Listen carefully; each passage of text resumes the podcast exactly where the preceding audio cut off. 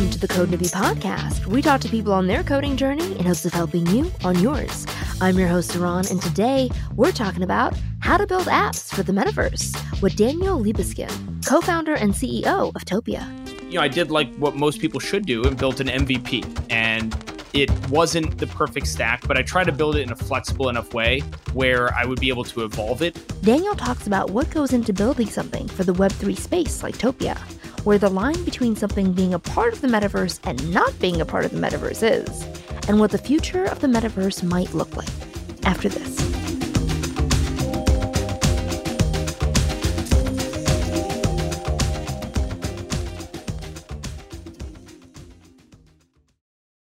Thanks so much for being here. Yeah, great to be here. Thanks for having me on the show. I am super excited to dig into this topic because the metaverse is everywhere. I feel like we talk about it all the time. I see so many headlines. So I'm really excited to dig into just, you know, high level what it is, what it is really, you know, and then to hear about how you're implementing your own version of the metaverse with Topia. So really excited to dig into all of that.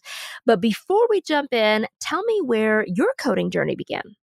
So I actually started building games in QBasic when I was a little kid with my best friend. Uh, I think my first game I was 11, and then I built Java games throughout high school and built websites. And I decided to go into finance because I always aspired to be an entrepreneur or a VC. Wait, how old were you when you said I might want to be a VC? you know what actually happened is I went on a trip to Detroit. And I don't think I've ever actually said this out loud, but I went on a trip to Detroit with my school and we went to a Viper factory and I saw a guy who was buying a Viper and he just seemed really cool and like on top of it. And he told us that he was a VC, and I was like, that's the thing I want to be. Okay. Sounds perfect. Wait, how old were you at this point? 15 or 16. Oh my goodness. That is amazing that you knew what a VC was at 15 and Well, I didn't 16. really know. I, I just okay. knew that that guy was awesome and yeah. I kind of wanted to be like that. And then Fair I enough. discovered it was somebody that helps businesses to succeed. And I was like, that right. sounds amazing. But I went into finance basically to learn how businesses worked. And so mm. I studied finance in university. I wound up going to investment banking and I was an iBanker at Lehman Brothers during mm. the collapse, mm-hmm. went to mm-hmm. Barclays. Then I became a VC, late stage VC at Summit Partners, which is a, a large growth equity fund. And while I was there, you know, I talked to a lot of entrepreneurs. I realized that entrepreneurs were really just normal people that had a burning passion and desire for something.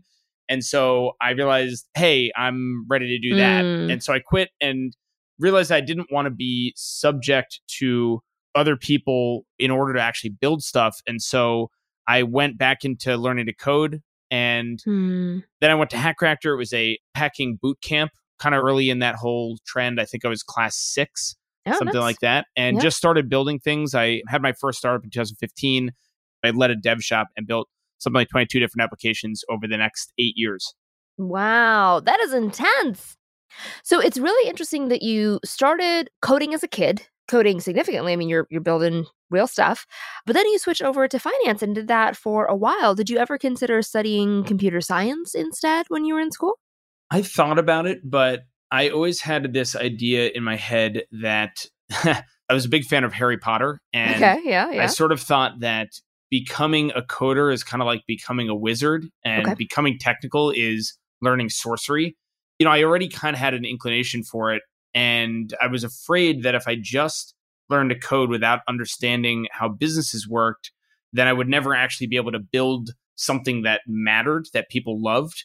I've also always thought of my life itself as kind of like a video game and skill acquisition, mm-hmm. being good yeah. at a bunch of different things to me felt like something that was really important. Mm-hmm. And you know, some of my models in life are people like Da Vinci that are just, you know, masters of a few different disciplines Mm-hmm. You know, it just sort of seemed like the natural course for me. I did consider it though. So when you think back to your experience in finance in school, doing the iBanking thing, kind of going through that finance journey and what it's been like in reality today of starting a company from scratch as a co-founder, as a CEO, how much overlap was there? And did you feel like your finance experience actually helped in what you're building today? I think the interesting thing about skill acquisition is that you're not always sure exactly how it's going to be helpful. And a way to think about this for coders is that if you learn C and then you build applications in JavaScript, you're not using C directly, but the typing, the structure of lower level language actually informs the way your mental model around coding and probably makes you much more structured and even like pining for some of the structure in a lower level language. And so I think that that's also true for things like finance and you know my experience in ibanking definitely didn't directly relate to anything mm. i'm doing right now they're totally different right. skill sets right but right. you know i learned accounting i learned a mm. lot about public markets and earnings per share and stock options and those kinds of things that definitely are helpful as I've navigated this plane. Even when I wasn't building my own startup and I was just running a dev shop, I gave a lot of advice to people and I was able to sort of help them on their journeys and build a community, you know, and, and contribute some of my skills from the finance background. So you did the boot camp, graduated from that experience. Tell me how you got from there to creating your first virtual space. How did that happen? I heard about something called WebRTC during the boot camp, which is mm-hmm. web real time communication. Some people around me were experimenting with it. I didn't really touch it at the coding boot camp, but I was talking to a friend about a year later, and I, I, built a drone operating system. That was kind of my first big passion project at a coding Whoa, bootcamp. okay. Which was just really complicated. And, that sounds really hardcore. Is it as hardcore as it sounds? Yeah, it was. It was silly. I mean, I, it was. I was way out of my league. okay. But you know, I built something cool, little interface. I, I, you know, it was a much bigger journey than I was actually prepared for in, in a lot of different ways. Mm. But I was, I was hanging out with one of my buddies about a year later, and he was really into the fitness space he had been building a fitness hardware company and he was basically saying that it would be amazing to do kind of like what Google Meet or at the time Skype. Zoom wasn't even a thing then, but you mm-hmm. know, Skype for fitness classes and let fitness mm. instructors teach more immersive classes. I realized that this WebRTC thing that I'd been hearing about and played around a little bit with could actually be used for that. And so in 2014, we started Body, which was my first metaverse platform, and it was a way for fitness instructors to create their own virtual fitness studios and then teach live interactive classes where they could see the participants and participants could see each other. And it was kind of like a Google Meet, but with a lot of fitness, like Tabata timers and mm. scheduling and workshops and different things that you actually can build into your experience itself, making it more of an actual immersive fitness experience. And so I did that for a couple years and you know, I didn't really love the fitness space. Hmm. We got a couple buyout offers that were more like acquihires, and I decided that I didn't really want to be in that space. And so hmm. we shut it down in 2015 after we went through Y Combinator Fellowship and we pivoted a couple times. And then from there, I basically started a dev shop and for both clients and for myself, just built out many different applications over the course of essentially eight years. When you think back to your goal as a teenager, when you were thinking, you know, I want to be an entrepreneur, I want to be a VC, and you think about the eight years you spent building all these products, was that in search of the idea, the thing that you would build into something big? Or what were you kind of looking to get out of those eight years? it all started with me trying to build something big and wanting to be an entrepreneur and run a company. But I actually fell in love with the creation process the idea of being a creator, of manifesting something from an idea. You know, and, and also, frankly, just having community around that. I was a digital nomad for a couple years and traveled the world building these applications and building small teams and kind of getting people excited about different concepts, even having to actually get customers and get them to pay and sort of run the business. So I, kind of fell in love with that whole process. But mm. my, my ambition the whole time has been to build stuff that people really love and that makes them inspired. Mm-hmm. And over those eight years, you know, you said you started a dev shop. Were you actually doing a lot of coding yourself, or were you kind of moved into, you know, more managerial, more CEO role where you're kind of overseeing products versus coding yourself? I coded most of my time. Yeah. I kept everything pretty lean. I consider myself a rapid prototyper. Nice. So what's really interesting about having a dev shop and even calling yourself a rapid prototyper is that's a really great way to kind of capture it. How did you know when to move on? Because I think what's really interesting about your background that I think a lot of developers don't have is you have the technical skills and then you also had the, the business acumen and you thought like, you know, a business person as well. And so when you are running this dev shop, you're going through the 22 applications, as you said, how did you decide, you know, I'm going to keep going with this? You know, this is worth the time, the investment, and, you know, maybe this isn't the idea, this isn't the thing. I think it's time to move on. For each one, it was quite different. Okay. I think I was really focused in those days on building MVPs and mm. much less focused on distribution.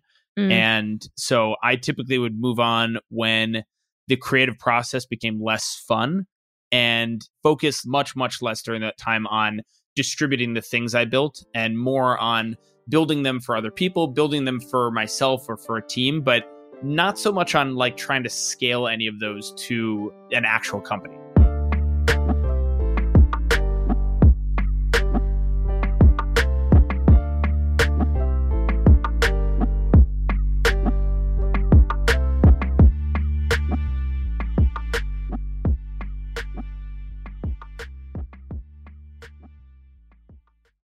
So today you are, you know, CEO of Topia, which is in the metaverse space, and we're going to dig into what exactly Topia is in a moment. But before we get there, I want to spend some time just talking about the idea of the metaverse in general. You know, on your website, the pitch is bring your community to the metaverse for real-time connection and play. And so before we talk about your interpretation of the metaverse and kind of what that means for your company, I want to take a step back and just talk about that word because I feel like that word is both very new and very old at the same time. You know, I think that Facebook renaming itself to Meta definitely put a certain, you know, level of expectation and kind of spin and assumption on the term metaverse. But I remember reading an article by Angie Jones some time ago when I was first looking into this space. And she talks about how, if you think about the things that make the metaverse the metaverse, which is more about the virtual space, the online interactions, the you know real-time connection, the real-time communication, those features, those elements existed way before headsets, right? And she mentioned Sims and, and Second Life as examples of that, of places where people were very, very invested in this life that was in a totally different, you know, space, different world, etc. And so when you think about the term metaverse. What is it and what is it not? So, metaverse to me is two different things, mm. as you're sort of alluding to here. One is the real time, synchronous, experiential, interactive layer of the mm-hmm. internet, mm-hmm. which has existed in many forms for the last decade or, or even longer. MMORPGs, as an example, multiplayer games are kind of these things. They're mm-hmm. synchronous experiences. You're there with other people, real time having experiences that are in different contexts. You're talking to them. Obviously, we have things like Zoom and Google Meet and even Skype back in the day that were also a way of synchronously coming together online. And we can talk more about where that's going, but that's one aspect of the metaverse. And then the other is Web3, as people call it. Mm-hmm. And this idea of the internet evolving into something that is more decentralized, where we have shared backends, public databases and blockchain really is just a way of reaching consensus around transactions that are occurring in a public database where everybody needs to collaborate and they aren't necessarily going to trust each other. You use a blockchain as a technology in order to facilitate those transactions being added to the database. And so the metaverse means different things to different people, usually mm-hmm. kind of across those lines. But when we think about the future, it's actually the merging together of these two concepts. And the reason that's important is for community in particular is that in a public database, you can have a community that exists, unlike in a sort of walled garden within one application's environment. Um, and so, if your community exists in a public database, then all of these different applications that are out there, things like Topia, which is very much a Web3 utility layer, make it possible to create value for that community. You can bring your community in, you can restrict access to events or spaces or give people superpowers by being a part of your community within some application and then bringing your community together real time for real interactive experiences where they can strengthen the bonds between each other as sort of nodes in this neural net. Being able to do both those things at the same time is incredibly empowering for what it means to be community online and you know really enhance access to being a member and being a deep member that has real connection and real experiences with the other nodes that are within that community. Okay, so what isn't the metaverse? Because one thing that I've seen, especially recently, I want to say in the last mm, like six months or so, is it just feels like everyone is using that word in a way that feels suspicious. um, I remember seeing, you know, a couple websites where it was really just a live stream for the most part. Like it was, it was, you know, technically digital versus like a video live stream. But at the end of the day, it was still just a live stream. It was one way interaction, but they still marketed it as the metaverse, you know, and they were like, look at our metaverse, you know, concert experience or, or whatever it was. And I was kind of like, okay, we got to draw the line somewhere. you know, like something has to, you know, separate, you know, a, a traditional website to whatever we agree that the metaverse is. So when you look at the many products who you frankly feel like they're just kind of jumping on a bandwagon and trying to raise some money, trying to get some attention by using that word, how do you separate the real version of the metaverse with the things that don't quite feel right and feel more co-opted than authentic? Yeah, that's a great question. I don't necessarily want to pass judgment on different platforms and say that we're doing it the right, right, way and others are doing it the wrong way. But sure. you know, I think that anything that's broadcast, one way streaming, mm. and there's no capacity for people to have real interactive experiences with each other, you know, mm. real time within space, within context. I think, you know, if you're just broadcasting or only one person is able to actually speak at a time, even mm. in things mm. like Zoom, I don't think of those as real time interactive experiences, right? Those are not really synchronous serendipity platforms that that are very much on one side of the metaverse. And then, you know, I think on the distributed backend side of metaverse, you know, something that has a singular database and all of the information is stored there and there's no interoperability or connection into shared distributed blockchain technologies like Ethereum or Solana or the dozens of others. If it's a company that's claiming that they are Web3, but actually is not interoperable with any kind of public database, I think that they're probably mislabeling themselves. Yeah. Okay. So, what I'm hearing you say is, you know, kind of some of the elements that lend itself to being more metaverse than not or you know real time real time within space real time within context being interactive. I think there's always been an assumption at least for me that there's a very visual element to this as well. So for example if i think about like a slack community or discord community that's real time that's within context that's interactive but i would not put that in the metaverse category until i added maybe some avatars to it and you know some kind of movement some visual aspect maybe a little bit of world building and that's when it feels like it kind of crosses over into the metaverse territory. Is that a fair distinction to make or, or what do you think of that? Eh, you know it's an interesting distinction to make. I think there are elements of slack that might be metaverse adjacent or might even right. be considered metaverse. Real time texting I don't think is metaverse. That actually mm-hmm. is asynchronous, even if you're doing it at the same time. One person writes something, then sometime later somebody responds. That is an async interaction, even if you're both like there and you have your dots blinking. Mm. If you go into a voice chat with a bunch of people, that may be considered metaverse, right? I, mm. I could see that as an argument. And, you know, I think even things like Clubhouse had mm-hmm. elements mm-hmm. of metaverse, but even with them, it's more of a broadcast, right? right? It's a panel.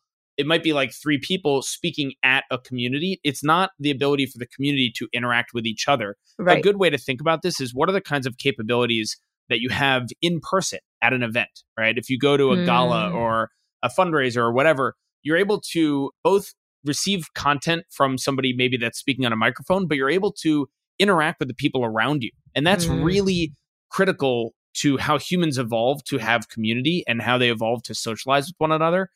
When we think about the metaverse and the real time component, the sort of parallel is what kind of real time experiences can you have in the real world? Mm. And then does this thing online even resemble that at all? If it's just text and you're hiding behind a screen name and you don't hear people and you don't see them, then it's probably not metaverse. And and the see them is one thing that Topia has that not everybody else goes for, which is the ability to actually see each other, look into each other's eyes if you choose. You, know, you can go off camera if you want.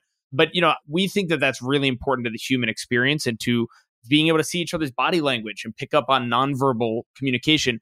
Again, something that's really hard to do in text based conversations. There is no body language. Mm. And, you know, there, there is no non written side information that you can pick up even from voice intonations and the like. You know, I think having space as well, having world building perhaps you know, I don't know that that's a prereq for mm. metaverse. I almost think of the the metaverse as just the evolution of the internet, and so it's a little bit like in the '90s, what's internet and what's not, right? And the debate mm-hmm. over that is actually kind of similar to the debate over the metaverse. Tell me about the debate over that. Actually, what was considered internet and not back in the day? I think the reality is it was probably very similar to what we're seeing what you're alluding to that we're seeing mm-hmm. with metaverse is that everything was internet. Mm-hmm. And part of the reason is because you got much higher valuations if you were an internet company. right. Fair enough. Okay, so if I, you know, go to Topia right now, yep. what do I expect to see? What is that experience actually like? So if you go to our homepage, there's a button that brings you right into topia.io slash welcome. And that's mm-hmm. kind of our welcome lobby. And there's at any time there's five to 20 people just hanging out there working or playing games and connecting with one another. So if you go in there, you're likely going to find people and you might go into the world and you're alone, but you realize that there's little arrows that point to where everybody is in the world. You realize there's like 20 other people in there and you click and you go find somebody and then you connect and you have a really interesting conversation with them. And then you leave that conversation, you go connect with another group of people that are talking about something completely different. And that's kind of the whole point of the platform. Mm-hmm. And so, you know, we do that for ourselves. And what we kind of realize is that that's actually really useful for businesses as well for demand generation, for sales. So you can have sort of your demo button right on the homepage, and people come into a world that's completely branded to whatever that company is all about. They have product demos in there, they have videos, they can have customer and prospect events. And so, you know, then people are coming in and doing a lot of the same thing that we're using Topia for ourselves. That's been a really interesting use case to see kind of emerge organically. If we talk about the intention behind the metaverse, the elements, what it feels like, at least on the on the user end, maybe not so much on the back end, because I appreciate that you know blockchain wasn't a thing decades ago, and so there's definitely a lot of significant differences in terms of the technology used and what's being implemented. But when we think about the intention behind these virtual worlds, behind the metaverse, it definitely feels like it's not new, right? There's been some version of it in some capacity, whether we're talking, you know, multiplayer online role playing games or, you know, other things that we've done in the past. What do you think has made it so hot right now? Why is it that we're talking about it almost as if it's, you know, a new concept? It's kind of taken over definitely all my tech headlines. Why is it presented as such a, a new hot trend when a lot of the intention, kind of the essence of the metaverse, has been around in different forms over the years. I think it's a little bit like remote working, right? Mm. Which has also been a trend towards digital nomads and having more tools at your disposal, like Slack and Discord and Asana for project management and whatnot. That really has empowered people to increasingly go remote pre pandemic and, you know, I think with remote work should come remote community and remote play and water cooler time and actually forging bonds with your coworkers and with mm. others if you're moving out of the major city, for example. And, you know, when the pandemic hit, that's really what happened. So this trend was already happening. And then the pandemic hits and everybody goes remote just like that, right? A trend mm-hmm. that was going to happen over a decade plays out over the course of six months. Right. And at that point, the need and the opportunity just, you know, it 10x or 100x overnight. And I was actually building a VR platform. My plan was over the 2020s to basically build a metaverse platform. You know, we didn't necessarily call it that at the time, but when the pandemic hit, I realized that the opportunity to build this thing was not over the next 10 years, but immediate, right? People needed this right now. And so I actually mm. threw out the whole VR system, started from scratch, browser based, not even 3D, make it really accessible, make it really easy for people to use, to build experiences and so, you know, I think that a lot of others in the industry did the same kind of thing. I think Facebook, as an example, they bought Oculus years ago, right? Yep. And they've been planning yep. this as probably their 2020s, 2030s strategy. And then the pandemic hits, their opportunity is right now as well. And so, across the entire industry, everybody that already saw the signs on the wall and were planning this over a longer period of time realized that the opportunity and frankly the fleeting opportunity you know if you don't do it right now you're going to miss the wave so, so far we've talked very, you know, philosophically, a little high level on what the metaverse is, what the future is. What does all of this mean for developers, especially early career developers, you know, people who are trying to figure out how to navigate their career, what to focus on next, what skills to invest in. What does the conversation, the current state, and the potential of the metaverse in the future, what does that mean for developers of today? I think one of the big opportunities for entrepreneurs and developers right now is to think about the middle layer of the metaverse. You can get into building your own platform, but that's hard. And there's already a lot of competition there. And people have been working on this for a couple years now.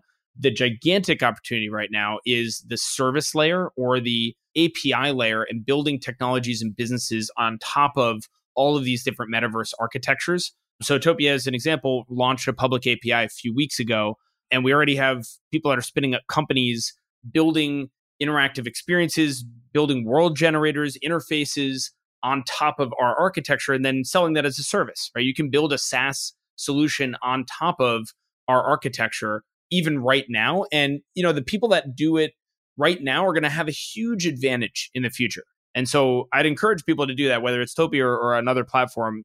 You know, think about that middle layer, kind of like AWS, right? It's mm, almost like mm, we have yeah. the AWS layer right now. And then people figured out how to build businesses on top of that as a stack. That's the opportunity right now. So, what kind of technologies, languages, frameworks are we talking about when we talk about that middle layer? What kind of skills does that require? You know, it really can be whatever you want. We have a REST API, so you can use the REST API to build whatever infrastructure you want and then use the API to actually modify worlds real time and display them. You know, we use Canvas technology, WebGL, mm. JavaScript, so I'd recommend those kinds of things. Unity, you know, is also a great gaming engine to know for right now and for what's coming. But you know, I think an ability to actually, just like with most coding things, you know, for me, what I really specialize in is rapid prototyping. Mm-hmm. Even the first version of Topia, from the first line of code to having our first event, was three weeks. So what that actually means is being really good at figuring out how to use a lot of different tools to make something novel, bring them all together, Frankenstein mm. something that is novel and unique. And I think that's the same kind of thing that you're seeing with the metaverse as well as what are the different elements that you can combine to make something really useful for people right now. And it's probably metaverse platform APIs like Topia's. It's probably being able to stand up a web application using React and maybe some JavaScript. There may be a need to use Canvas API or WebGL if you want to actually display what a world looks like. But you don't really even need to do that because we make it, for example, where you can embed Topia inside of your domain, inside of your application. And so you don't really need to replicate the metaverse tech. It's really just building a front end interface for people to be able to interact, have options, and interact with our API.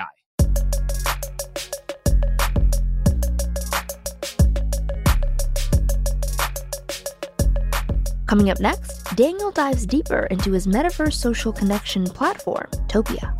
After this.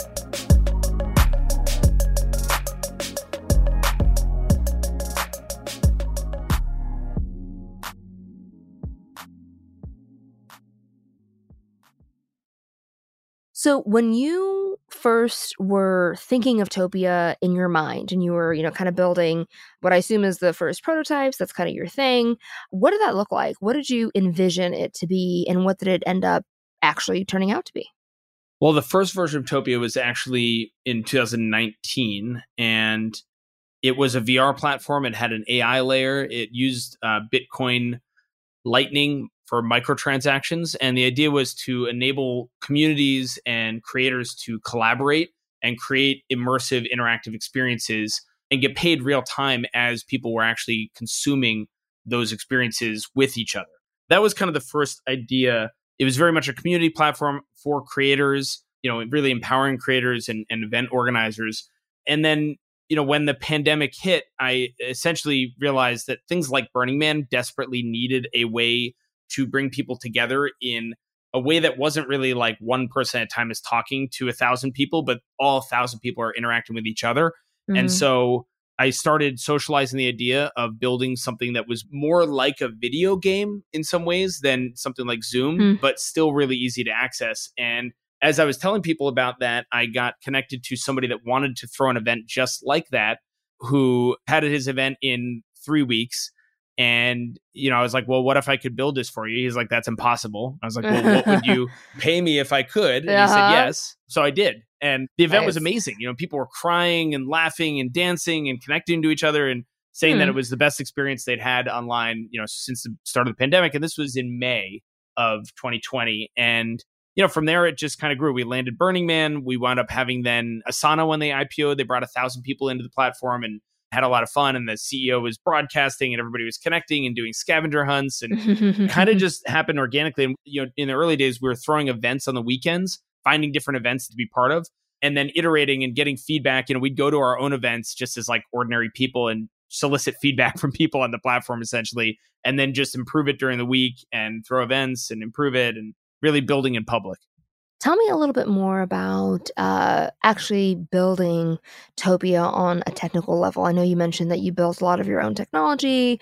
You use you know peer-to-peer technology you're using some you know web3 stuff in there as well how did you figure out what stack to even pick, you know, especially at a time when there's so much new technology happening in the Web3 space. And, you know, the idea of the metaverse, at least your implementation of it is very different. How did you make these technical decisions on what tools to use and how to put it together? Well, I was building, like I said before, a VR platform. I was also simultaneously building a browser based game. And so I already had a decent amount of experience with that. That's why I was able to go so fast. Nice. I also you know, from my experience with Body in 2015, was pretty experienced in WebRTC. And so, you know, in the beginning, you know, I did like what most people should do and built an MVP. And it wasn't the perfect stack, but I tried to build it in a flexible enough way where I would be able to evolve it. But I did have to throw out some of what, you know, we did in the early days and sort of just restart in some ways, take other aspects of what we had done. But it's never really clear exactly what you need to do. I think as long as you try to build flexibly, at least for us in the early days, you know, building flexibly was really, really critical. And, you know, I just had a lot of conviction. It, for the first year and a half, we actually had no distribution, mm. which I would not do again, but we didn't have any marketing. We didn't have any salespeople or anything. Mm. We were really, really product oriented. And frankly, even building our peer to peer tech, you know, it took us a lot longer to really go to market in a big way because we were so focused on getting that right. And that's the kind of trade off that's hard as a startup, you know, going to market versus building the architecture and the technology more intentionally. You know, there are always trade offs to that. And luckily, you know, we were able to kind of do both without really having much outbound distribution. Mm-hmm. But, you know, the peer to peer tech itself, you know, was very much an evolution. That was just a conviction that me and my co founder had that we needed to do that that that was the future of WebRTC of the way people would want to connect that privacy was going to be something that was really important to people that mm. it was way more scalable and way more affordable than server based stacks mm. and you know mm. if this thing became what we wanted it to be and what we thought it could be and what you know the whole industry thought it was going to be that not having everything you say transcribed was going to be something that people found to be important and you know I think we're starting to see that people do care about that so that's been really positive for us. Mm. But I mm. think, you know, when you're building something, you just try to figure it out as much as you can and just go for it, right? Don't spend too much time over optimizing for it because you can always evolve whatever you're doing. How did you learn the technical skills you needed to build the app that you have today? You know, I think that for you know, if I think about learning JavaScript or learning React or, you know, those kinds of things, there's tons of boot camps and online resources and courses and stuff that you can use for relatively cheap or ideally free to help you kind of level up. But for the stuff that you're doing, is there a lot of online content and resources to get you started, or how did you kind of navigate this type of technology? Well, the thing that I became best at is Frankensteining things together, right? right? So finding lots of different technologies, APIs, and then learning how to actually turn them into something cohesive to a unified system. And the only way to really learn how to do that is by just building things over and over again. And uh, you're kind of forced to problem solve and to create novel intersections and integrations. And so that's really been my journey is just having an idea and then finding what are all the different technologies out there that I could use to smash them together and solve whatever this problem is. And so, you know, I did the same thing with Topia. I didn't know exactly I was going to build it, but I was an expert in looking at all the different technologies, all the different stacks that we might want to use to solve these problems. Here are the problems. How do we solve them? And then it was just kind of an iterative process of one feature system after the next. One of the things that has come up a lot, especially as metaverse and uh, more specific to, I guess, VR has slowly but, you know, surely gained some popularity is etiquette. It's just, you know, kind of social norms. How do we treat people in a virtual space? And, you know, I, I don't think we do a great job of treating people well in just regular online interactions, whether, you know, it's just being mean or straight up, you know, trolling people. So when you think about building your world and building Topia, how are you integrating moderation tools or you know kind of ways to to keep people safe to establish some good you know behaviors and and you know etiquettes and norms? How are you thinking about creating a you know a place where people can be free be expressive but also be kind and feel safe on your platform? Yeah we think a lot about consent based products and trying to create safer spaces. Mm. That's something that my team is really passionate about. And that manifests in a few different ways. One is when we're thinking about building product features, do these create safety red flags, right? Are the features being built in non consensual ways? So, for example, on some platforms, like you can follow somebody and they can't really do anything about it, and you're just mm-hmm. like in their face all the time. That's not very consensual feeling right? right? And so, you know, we try to avoid those kinds of pitfalls. And then moderation, empowering communities to moderate themselves mm. is really mm. important for us. So you have different permission tiers inside of Topia, and you can label people as moderators, editors, advanced editors, producers, owners, and you know all of those different permissions enable you to ban, do some other moderation like ranger essentially but you know what happens a lot is that a community will assign lots of different moderators, kind of like what you have in Reddit or, or really any other community platform. And then it's up to the community leaders to do the moderation.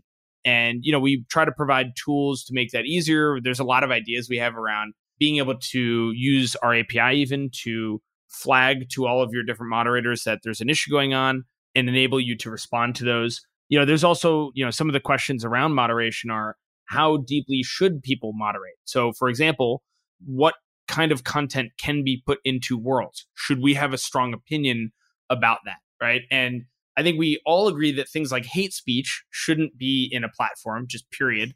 But what about pornography? Right. Mm. Where's the line between these different things? And that's something that we really in any community platform and any metaverse experience are grappling with together and trying to figure out what the answers are. And you know, I would say that we're in the middle of that journey and certainly have not figured it all out yet. So tell me about the future of Topia. When I, you know, go on the website, it seems to be focused on creating social experiences for your brand. So it feels like kind of a B2B product. But when we talked earlier, you mentioned that you think of it as kind of this middle layer and you have an API and people can build different products on it. So when you think about the direction of Topia and, you know, what you hope it evolves to if, you know, all things go well. What do you think is the future for your company? The intent really since the beginning has been to empower people to create whatever experiences they want and to really be a platform and a technology that people can leverage to create even really deeply customized experiences. And so I think we're still very much on that. We've actually gone even deeper into that, allowing people to embed Topia within their own domains, allowing them to have a whole configuration layer where they can change the UI, change the branding, the typography, even change the avatars themselves. And so that's kind of the mission we're on. You know, we're really more of like a metaverse engine mm. than a, a strongly opinionated experience type. And, you know, in some ways, it's like we've gone out to the world with Topia.io, the experience type, the 2.5 dimensional little avatar moving around, connecting to each other on audio and video, customizing the world. That's that's really just one type of experience that you can use our technology for.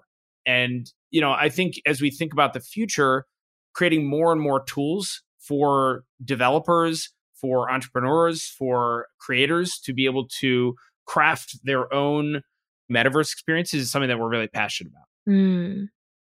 When you think about the future how do you see the metaverse coexisting with the regular world, the real world? Where does it kind of fit in on a daily basis, on a weekly basis? What does that feature look like to you?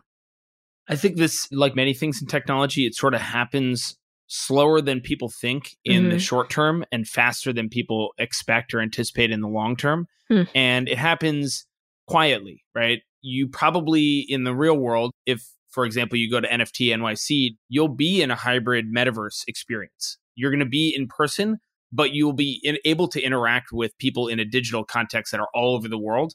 You know, you may attend in person, but then go to the follow up event in the metaverse a week later and you probably won't even realize that you're going into a metaverse experience because it's so accessible and you know it actually feels a little bit more like zoom meets minecraft or something but you know really easy to use and so i think those kinds of bridge experiences are likely going to be what happens in mm-hmm. the next couple years it's very unlikely i would say just not going to happen that people are suddenly going to just don vr headsets mm-hmm. and use that as the way that they meet with each other and not travel and not go to in-person experiences mm. anytime in the near future. One of the reasons for that is the technology. First of all, you can't actually see each other on video when you're wearing VR headsets, mm-hmm. right? It has to be avatar based, um, which is one of the reasons that we didn't do it. Also, you know, being in an experience for more than 45 minutes in a VR headset right now is challenging. And mm-hmm. especially mm-hmm. if you're not a gamer or grew up with this kind of tech, you know, for normal people, it's just not really realistic. Mm. They may do it as a novelty for a short period of time, but they're not going to do it day after day, week after week. And so, you know, we're not going to see that kind of stuff. What we are going to see is adoption of bridge experiences. At the end of every episode, we ask our guests to fill in the blanks of some very important questions. Daniel, are you ready to fill in the blanks? Yes. Number one, worst advice I've ever received is I was told in 2015 by a PM at a very large tech company when I was building Body that the future of the internet is asynchronous and that I should abandon all of my efforts towards synchronous real time efforts. Wow. And uh, that's really stuck with me as just being profoundly bad advice. What made that person feel that way? That feels like very random bad advice. Where did that come from, if you well, know? They were a PM at a platform that is very well known, asynchronous platform ah, at the time, at least. Gotcha. And Right. You know, their perspective was that there's way more leverage in async communication, uh, which is ah, true. That's you know, it, it's yeah, hard yeah. to schedule synchronous right. get-togethers, and so that's where that was coming from. Okay, all right, that makes sense. Number two, best advice I've ever received is a product only matters if you figure out some sort of market and how mm-hmm. to actually distribute the product. Amen. Oh my goodness. Yes, I think that we developers, that's our weakness, right? Is focusing on the marketing part, the distribution part, the validation part, and the coding part is the part that's fun, right? The solution part is the part that's exciting. So, yeah, that's really good advice if you're trying to build a product and trying to build a business. Number three, my first coding project was about well, technically, it was a snake like game with my best friend in QBasic when we were 10 or 11. Nice. But I actually left VC to build a personal CRM. I was building a personal ah. CRM in Excel and I learned to code basically to try to turn that into a higher fidelity, more useful application. Mm-hmm. But I never actually wound up finishing it. And my, my first like adult project was a sort of drone operating system in 2013. Mm-hmm. Number four, one thing I wish I knew when I first started to code is I think the first language you learn doesn't really matter. Mm. You're on a journey to become technical, to become a wizard. Mm-hmm. And once you speak code, once you understand how coding works and your mind can think technically, then you can learn anything. And I think a lot of people, including myself, get a little bit hung up, especially at first, on what language to learn first. You know, that whole thing just doesn't matter mm-hmm. that much. Well, thank you again so much for joining us, Daniel. Thanks for having me on. This was a really fun conversation.